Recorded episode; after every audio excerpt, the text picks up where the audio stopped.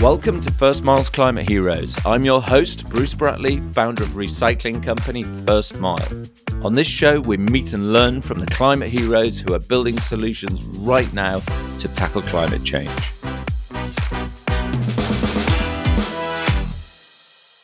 In this episode of First Miles Climate Heroes, I'm delighted to welcome back an old guest, Henry Unwin.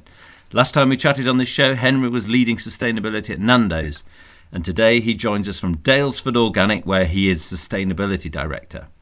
Daylesford Organic is a substantial food and lifestyle business, and Henry is leading their team to reduce impact and be a positive force for change across every area of their business to ensure they're making a positive social impact and building a healthier, more robust, and resilient planet. Henry, welcome to First Miles Climate Heroes. It sounds like you've got your work cut out at Daylesford. There we do, and thanks for yeah, thanks for having me back, Bruce. It's a pleasure. Daylesford, I, I, when I was doing my homework, 20 years last year. So happy birthday to Daylesford. Um, and they've pioneered organic farming and produce and brought it to our high streets. Um, I'm keen in this episode to understand what others can learn from Daylesford and to find out how we can reduce and consume food more sustainably, which is a very hot topic for everyone, and particularly no, no, no, no less when the cost of living is going up. So, how is life at Daylesford? What's going on? And how's the transition over from Nando's been? I mean, it's been a few years now, but um, I'm sure you still have fond memories. So, what's the highlights at Daylesford? It's such an interesting transition. So, you know, going from a from a business that really had you know huge huge scale. I think you know 58 million chickens a year at Nando's down to something like 48,000 at Daylesford. So you know the scale is completely different, but know I think there's a huge amount you can learn from from working at scale at a place place like Nando's through to somewhere like Daylesford. I think the thing that got me excited about Daylesford is the fact that we we own this whole system, the whole supply chain. So you're not constantly trying to convince your suppliers to change. You know, you you are your own supplier. Sixty percent of but the food that we sell in our cafe comes from from the field next door. So so it's that ability to have kind of direct influence on the ground and get you know get closer to to the farming side of things. So that's been a really interesting transition and yeah, a huge. I've learned a huge amount in what is what is it? it's been about a year and a half. Are you the conduit for that change, or um, is it the is it the chefs or the customers in the cafe and the people who are producing the food and uh, who who then say to the farm you need to do it in a different way or, or, does it go through you or does it happen and you're trying to get in on the act to say well hang on that, don't do that because that's crazy from an environmental perspective no it's all you know it's almost got nothing nothing to do with me. And, and what, what I like is it, it's very much a two-way conversation between you know between the farm and the you know and the cafes so it, it might be in the morning you know the, it might be that something's in season today that wasn't yesterday and therefore that influences what goes on on the cafe specials so it so it really is a process that happens organically, and it's just the way the business has been set up to, you know, have a really close relationship between whether it's the market garden or or the farm and and the cafe. So you know, it worked for 20 years before I arrived, so it's definitely um, nothing to do with me. so Daylesford is, I mean, it's called Daylesford Organic, and it's their name, and and and very, as I said, pioneering in that sort of org- organic field when it started to grow in the UK. But we now hear a huge amount about regenerative farming and British farmers becoming re- regenerative. Is, is organic farming now becoming slightly irrelevant, or are you embracing organic within a regenerative business model at Daylesford? How do you sort of sit those two things together, and are they the same thing? Organic has never been more relevant. So you know, at a, at a time where where organisation and products are claiming sustainability credentials, you know, it's more important than ever than than those claims are, are substantiated. And you know, I think it's substantiated through external certification. So you know, the issue with regenerative is there's no sort of formal methodology or or way of certifying or measuring you know what what is regenerative. There's some great work by the Sustainable Food Trust and Soil Association Exchange and the Savory Institute looking at sort of methodologies for measuring regenerative. But it's, you know, organic is has a legal standard behind it and a certification that, that you, you are organic or, or you're not. But having said that, I don't think we could ignore the, the sort of groundswell of enthusiasm that's happened behind regenerative. It's a movement that's only recently started. And you've had things like Kiss the Ground and Groundswell that suddenly have, have brought this onto the into the um, picture like like organic hasn't. Organic, I think the Soil Association was founded about 70 years ago. Um, organic uh, last year was was three billion pounds um, of of the UK market, but it's only 1.8 percent of the food and drink market. So you know, in 70 years, we're still just 1.8 percent of the market. So so I think there's a huge amount that we can learn from the regenerative movement in terms of how it's captured consumers. And big organisations like Nestle, you know, uh, have embraced regenerative. But you know, I think there's never been a more important time for, for organic, and, and certainly within Daylesford, you know, it's part it's part of our name, and we would say that we orga- we farm, you know, regeneratively and, and organically. And then we sort of slightly got ahead of our skis on this one. So can you just tell the listeners what regenerative is versus organic, and does organic sort of by default sit within regenerative or the bits of organic that aren't regenerative if you can sort of try and answer that in relatively simply. To answer that question i'd say that there are sort of two main differences if we're trying to explain what regenerative is versus organic. So so organic doesn't permit the use of herbicides pesticides insecticides you know artificial fertilizer and regenerative does to some extent.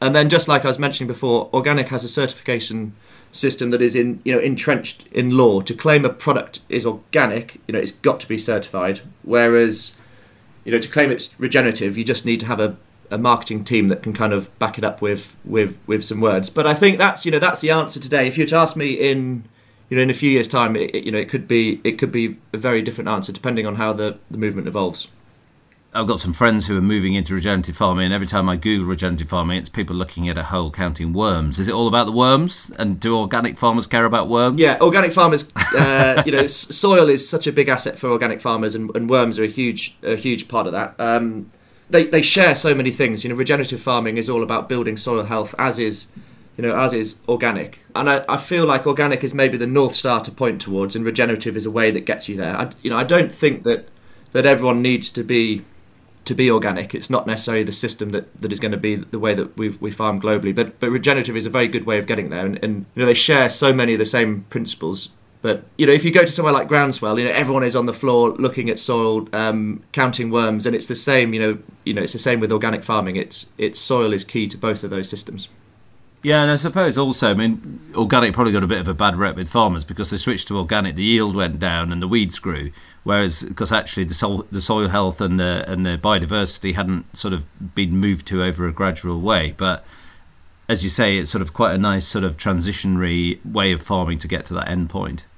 You know, yields are super important, but you look at like tons per hectare coming out of a out of, out of a field, and, and, and that's the way that traditionally in, in farming you measure the yield. But and and it is true that organic might reduce that that yield. But what I'm quite interested in, and what, what we're interesting at, interested in at, at Daylesford is is there a, another way of looking at yield? So we, you know, we produce, um, we farm to produce food, and you know, food we eat for for nutrients. So so instead of measuring yield in in in volume or tonnage, can we look at it in terms of you know calorie content, nutrient density? And you know, I do believe that through organic farming, your nutrient density might increase per ton, and therefore that's a more interesting way of, of looking at things rather than just the, you know the total the total yield. Daylesford is still a business. This all sounds great and um, fast moving business, and it's growing, and it's it's luxury a luxury business or luxury-ish. I don't know whether you call yourself a luxury business or not, but it's definitely a sort of a premium. Is that quite a sort of uh, a bit of a challenge with you know your work in sustainability and trying to make the business regenerative by nature? But you've also got these sort of commercial pressures as well, or, or, or are you finding the two can can work pretty symbiotically? Uh, I mean, they have they have to work, otherwise the business doesn't work. I mean, you know, the, the a successful, sustainable business has to be profitable, and you know, the, the real, the you know, the real challenge is how do you decouple uh, economic growth with environmental impact. So the idea being that you know, as your business grows, the positive impact it has grows as well, as opposed to you know many conventional business models where, as your business grows, the environmental impact grows with it. You know, the negative impact grows with it. So, so for us, the real challenge is if we've really solved the, the problem, as we grow, we should become a force for good and a solution rather than contributing to the problem. So, so if we can work out how to farm in a way that captures more carbon than it releases, as the business grows, we should be, you know, we should be increasing our positive impact. I'm not saying that we've that we've got there yet, but but the idea is you know, if we're selling a product that has a positive impact on the planet, the more of those products that we sell, the you know, the better. So,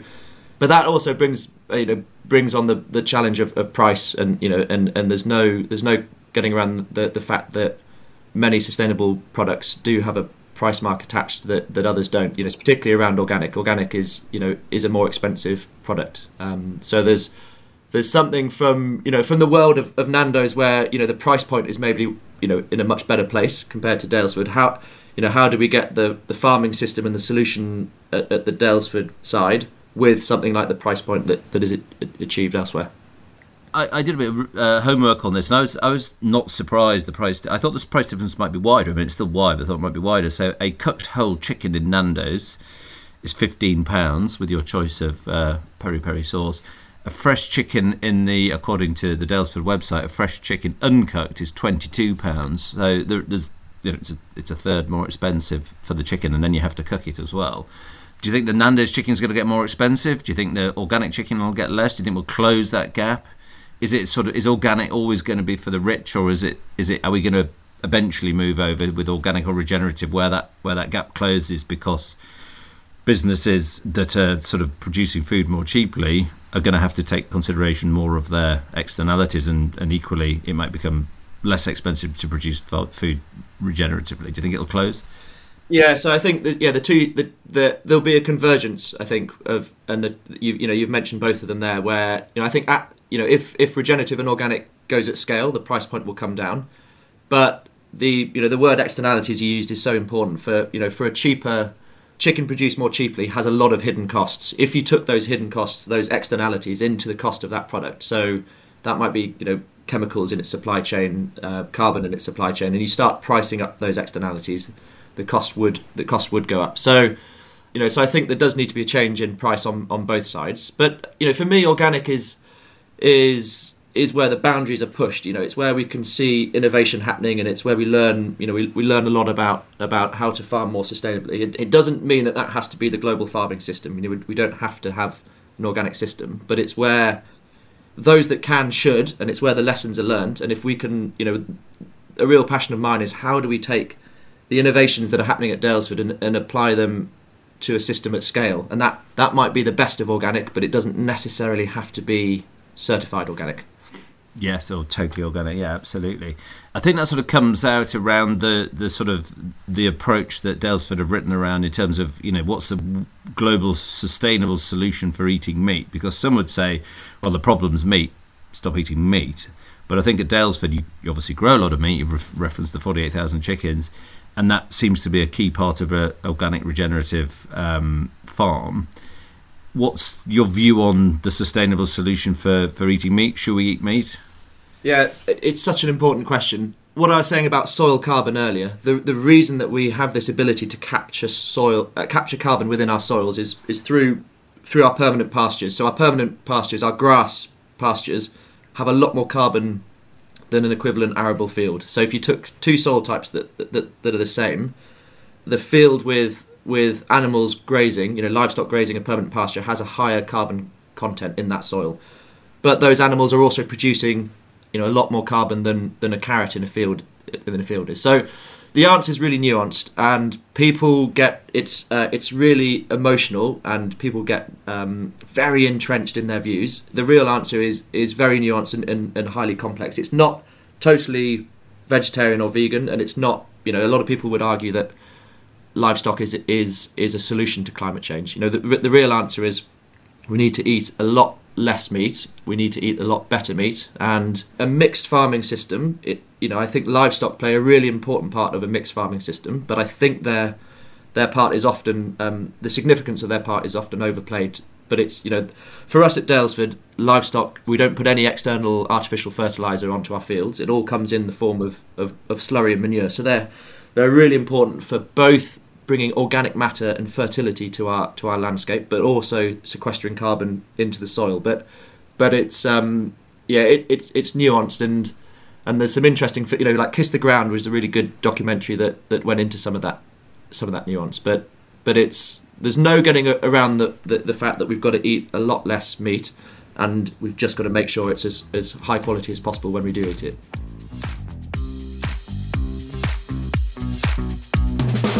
First Mile is the UK's leading waste management service. We help over 30,000 businesses reduce their carbon impact with our award winning range of recycling solutions. go to our website, which is thefirstmile.co.uk to get started today. If you're enjoying this episode, don't forget to subscribe. We have brand new episodes every Wednesday. Coming back then, Henry, to your sort of um, one of your remits is uh, of taking the, the, the work that Daylesford is doing and some of the innovations there, and uh, educating other people and saying, well, this might be suitable for the you know global food system. That's sort of very much communicated in your sustainability actions, which uh, across three areas: regenerate, regenerate, protect, and inspire, um, which I think is the communication. Can you explain sort of what's what's the sort of uh, the latest things happening in those three areas and what their areas are aiming to achieve? It's a really interesting three three point plan. Yeah, and I guess the three point plan comes from a space of this is a, strategy that, that I, that I created, and I think it's you know we went through a process that uh, you know any business that doesn't have a sustainability strategy or, or needs to update one, um, you know I think this is, is an interesting way of doing it. It doesn't matter you know what your product is, what size of business you are. But the three things that you know we thought about when we did this is is our impact, our brand, and our customers. So so our impact is is is for me. If you're writing a sustainability strategy, it's where you've got to start. So it's looking at your environmental impact. So your social and environmental impact. So where you know where does your business have the biggest impact on, on the world, both positive and negative? So you you you'd work that out by doing something like a carbon footprint or a materiality assessment. So you start with you know where's the big impact, and for us, you know that's you know that's food and farming is is clearly a big one, but it would also you know be, be packaging, water, energy, waste. But but where is you know where, where is your impact? And then the next bit is to look at look at the brand. So what is unique to your brand? You know where do you have an ability to create change where where where others don't? What does your brand stand for? What's your vision? What is it that excites your your staff? And then the third bit, and it's definitely the so you might use your brand to help prioritize um, the first bit, but the, the, then the final bit, which is really about tweaking your your your areas of impact rather than driving the change is, is your customers. And people often get this the wrong way around. They often start with customers rather than just use it at the end. So so the customer piece is really about you know what what connects with your customers what are your customers interested in in relation to sustainability and what aspects of your business is really visible to your customers when it comes to sustainability. So for us, that's packaging. So if we were to start with saying the customers are the most important thing for our strategy, um, plastics and packaging might be the number one thing we go for. But so yeah, you look at your impact, you look at the brand, you look at the customers. We came up with these three pillars: to regenerate, to protect, and to inspire. So. So to, re- to regenerate is all about you know this is all about the opportunity to restore what's been lost lost and damaged and return the earth to health. So regenerate um, for us is about food, farming. Um, it covers three areas, which are soil, biodiversity, and animals. To regenerate is, is almost doing more of the good stuff, putting more carbon back into the soil, planting more trees. Uh, to protect, protect is doing less of the bad stuff. Um, so that's reducing our environmental impact. So um, that would cover energy, water, waste, plastics, packaging. And then inspire is is the third pillar, and for me, this is a a really interesting one. And we, you know, we can't solve this crisis crisis without collaboration. So Inspire is going beyond the four walls of our of our business and being part of a movement around sustainable food and farming. So that might be bringing young kids, you know, onto the farm to learn, or or connecting with with farmers in, in the region when I came up to the farm and you kindly showed me around, there's sort of JCBs flying around all over the place because obviously the, the, the, family connection there are you starting to see new technology and you know robotic things appearing and hydrogen powered tractors and robotic chickens laying synthetic eggs vegan eggs what's going on on the tech front is a lot of stuff happening there I think when it comes to the farming side, I think we're pretty we're pretty low tech. You know, there's some big bits of kit, but they're they're doing some pretty basic things. I think if you went into the regen, you know, regenerative agriculture has some really interesting tech going into it with you know reduced tillage, direct drilling. There's all sorts of stuff that's that's going on there that that we're maybe not not doing at, at Daylesford.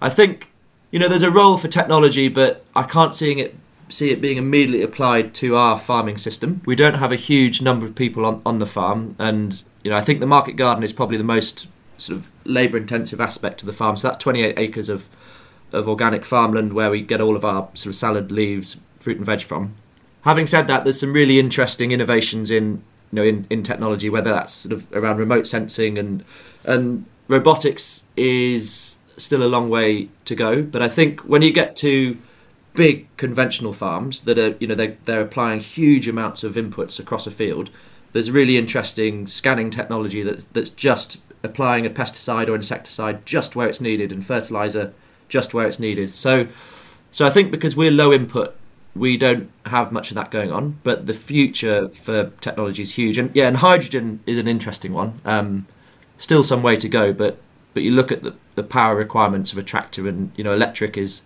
is not necessarily the way to go for, for big farm machinery. So hydrogen's a, a really interesting evolving space. Yeah, absolutely. Great, a lot going on there. Um, I've got some very specific questions now. You keep lots of bees at Daylesford, and I'm seeing local honey for sale all over the place, and increasing number of my friends are turning into amateur beekeepers.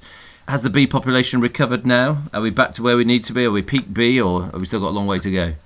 So the insect population hasn't recovered. There was this, uh, was it George Monbiot talked about insect insectageddon, where you know we I think some places in Germany had found that you know eighty percent reduction in population of, of flying insects. I think bees, you know, bees. There's all sorts of different bees. Everyone gets excited about honeybees, and and actually there's so many honeybees in certain areas of the UK now that they're causing a problem. Um, so you know they're they're out competing uh, sort of pollen and nectar for, for other bee species. But yeah, we've got we've got beehives on, on the farm, and they're an important part of a biodiverse farming structure. But but bees get a lot of press compared to other pollinators that are that are equally important. So I think um, the honeybee population is is in a very good space, but but when it comes to to other insects, it's you know we're a long way from where we where we should be.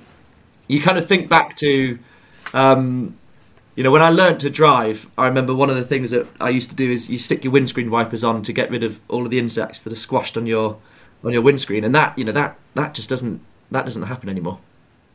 And then the other issue with, um, I mean, food production across the developed world, um, and it's and it's an issue in the UK, is about seven percent in the UK of food is wasted before it leaves the farm. This is because of ugly shaped fruit or surplus requirements or seasonality or supermarkets change their mind. Estimated to be worth a billion pounds that food that is wasted, ploughed back into the fields or left to, to rot on, uh, on in the farm. Is that lower at Daylesford? Is it is it lower with organic or regenerative? Um, how are you addressing that problem? That's a problem of scale, I think. So it's you know it's it's it's a problem of scale and monoculture. So when you get one crop grown at, at scale, generally for a big retailer, that's where the issues arise. So so they have high aesthetic standards. So not quality standards, but aesthetic standards. Does it look like they want it to look? You know, if it doesn't, it, you know, it doesn't get it doesn't get picked. So that issue really arises when it comes to mono, monocultures um, at a big scale. At Daylesford, it's you know there's various ways that we get around it, and we you know we we strive to be zero waste from zero food waste from the farm side. So so you know the market garden I was talking about earlier. That's that's 28 acres. It's got 300 types of fruit, veg, salad, and herbs, and 200 types of, of cut flowers. So in 28 acres, you've got this huge diversity. So so we're not producing loads of one crop at one time that then gets wasted. So you know we've got a mixed and diverse farming system, but but we also um, you know we have things like a fermentary. So if we do get a glut of a certain crop, we can preserve it and ferment it. When it comes to you know other products, um, certainly on the on the meat side of things, that you know we make soups and broths out of out of bones and, and, and cheaper cuts. So so it doesn't happen with us, but it's such a big it's such a big problem globally, and you know the stat that gets banded around is something like a third of all food we produce we waste, and you quite rightly say a lot of that is is on the farm. It doesn't even get past the farm gate, and the amount of land we we use an area the size of China just to grow the food that we throw away, and it's it's criminal. Yeah, staggering. So Henry, that's a brilliant whistle top tour of Daylesford, and we've got a good insight in terms of what's going on there you're on Climate Heroes. You're definitely a climate hero doing so much to progress sustainable farming and, and sort of the world of regenerative and organic food production. How on earth did you get into this world? What's the what's the Henry story? I don't know if I'd describe myself as a climate hero, but I got so I grew I grew up on a on an organic farm in Cumbria, and that really my passion for sustainability started off with um, spending all my time outside in amongst a out in the countryside, and my dad had a passion for, for conservation and organic farming. So, So he yeah he converted our we had a tiny farm. He converted it to, to organic, and and I got quite interested in that. And then you know my school holidays, I worked for a, a, a local bookshop that specialised in, in environmental philosophy, um, and kind of read some interesting weird books. Then yeah, I studied I studied environmental anthropology at university, which which kind of got me more sort of formally interested in it and and and thinking there might be you know there might even be jobs that exist um, whenever that was 15 years ago. So yeah, really my journey started. You know, my roots are in organic farming uh, in the countryside in conservation. After uni, I worked for regional government writing climate change policy in Northamptonshire, and then uh, got into um, sustainability consulting, and then, yeah, then as as as we mentioned, worked at Nando's. So I wrote the sustainability strategy for Nando's as a consultant, and then went in house. And then the move to where I am now is is yeah really feels like I've kind of come back to my roots in, in organic farming, and I've done a bit of a bit of a full circle. But yeah, it's it's it's been a really interesting um, interesting career. And I look I look now at the number of companies embracing sustainability, the number of jobs in this in this sector. You know, if you were to put sustainability into LinkedIn, you'd get you know I don't know how many thousand new new roles every you know every day. Whereas when I first set out, I would sit on LinkedIn and refresh it once a week, and and then eventually a job came up in Northamptonshire, and I and I said, right, I'm going to Northamptonshire, and everyone thought I was, you know, bonkers. Well, it is brilliant actually because you know, 15 years ago, if ever you were going to do a degree not to get a job, it would be climate anthropology. But now everyone's going, "Oh, that's interesting." You know, that's amazing to do to, to have. Yeah, I wish, I wish, I, I wish, I just wish I'd listened when I was doing my studies. yeah, exactly, brilliant. And what's coming up in the next 12 months um, that you're sort of excited about at Daylesford? What's the big news? We've been organic farming for 47 years, and as a business, we've been you know we've been selling direct to customers for, for 20 years. You know we've always been doing some good stuff, but I, I, I feel like there's you know there's a big step change in terms of how we think about sustainability, creating a strategy behind it. So you know we talk about to regenerate, to protect, and to inspire. So we've got the kind of the structure and the meat on the bones about what sustainability means to us. I think the big, you know, the big things that we're doing this year are putting targets against those, so we can, you know, we can have some real measurement of progress against those against those pillars. You know, a big one would will will, will be around around carbon and, and net zero. Once we get to the bottom of this this question about how much carbon do we sequester versus emit, we'll be able to set a, you know a really powerful climate change target, and then the big one I'm slightly reluctant to talk about because uh, we're currently with fingers crossed is is is a, a B Corp certification for for both Daylesford and Bamford. So we're certified organic and, and Bamford is certified um, through Positive Luxury, but you know B Corp really feels like a different a different level and you know it, it's a really great way to engage with our with our customers and, and, and show that we're you know we, we're not static in this space and, and you know that continual improvement is you know is key. So yeah, so we've got our fingers crossed for for, for that one.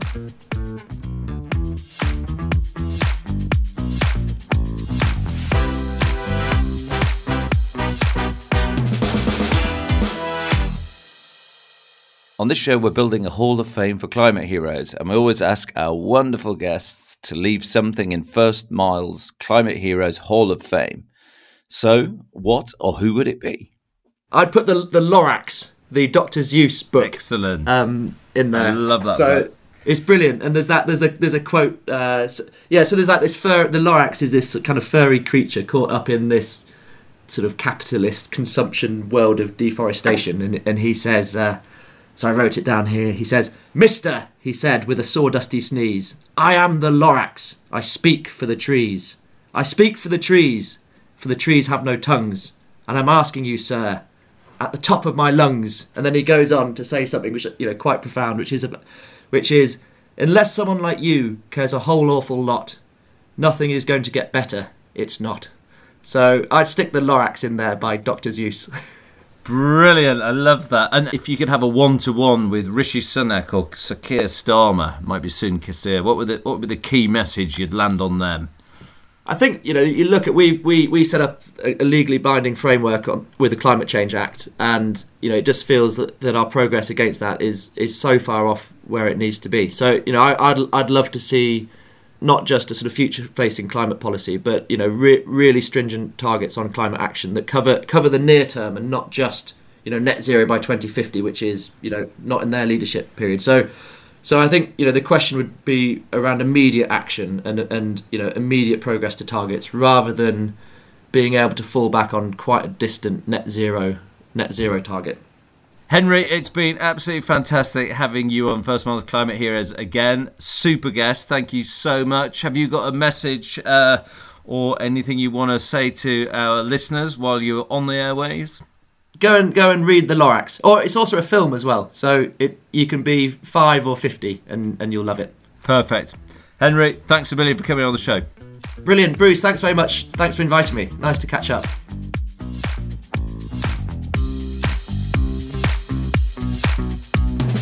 I'm Bruce Bratley, and you've been listening to First Miles Climate Heroes, where we meet incredible people making an impact to tackle climate change. If you've enjoyed this episode, leave us a review and subscribe to the show. We have brand new episodes every Wednesday.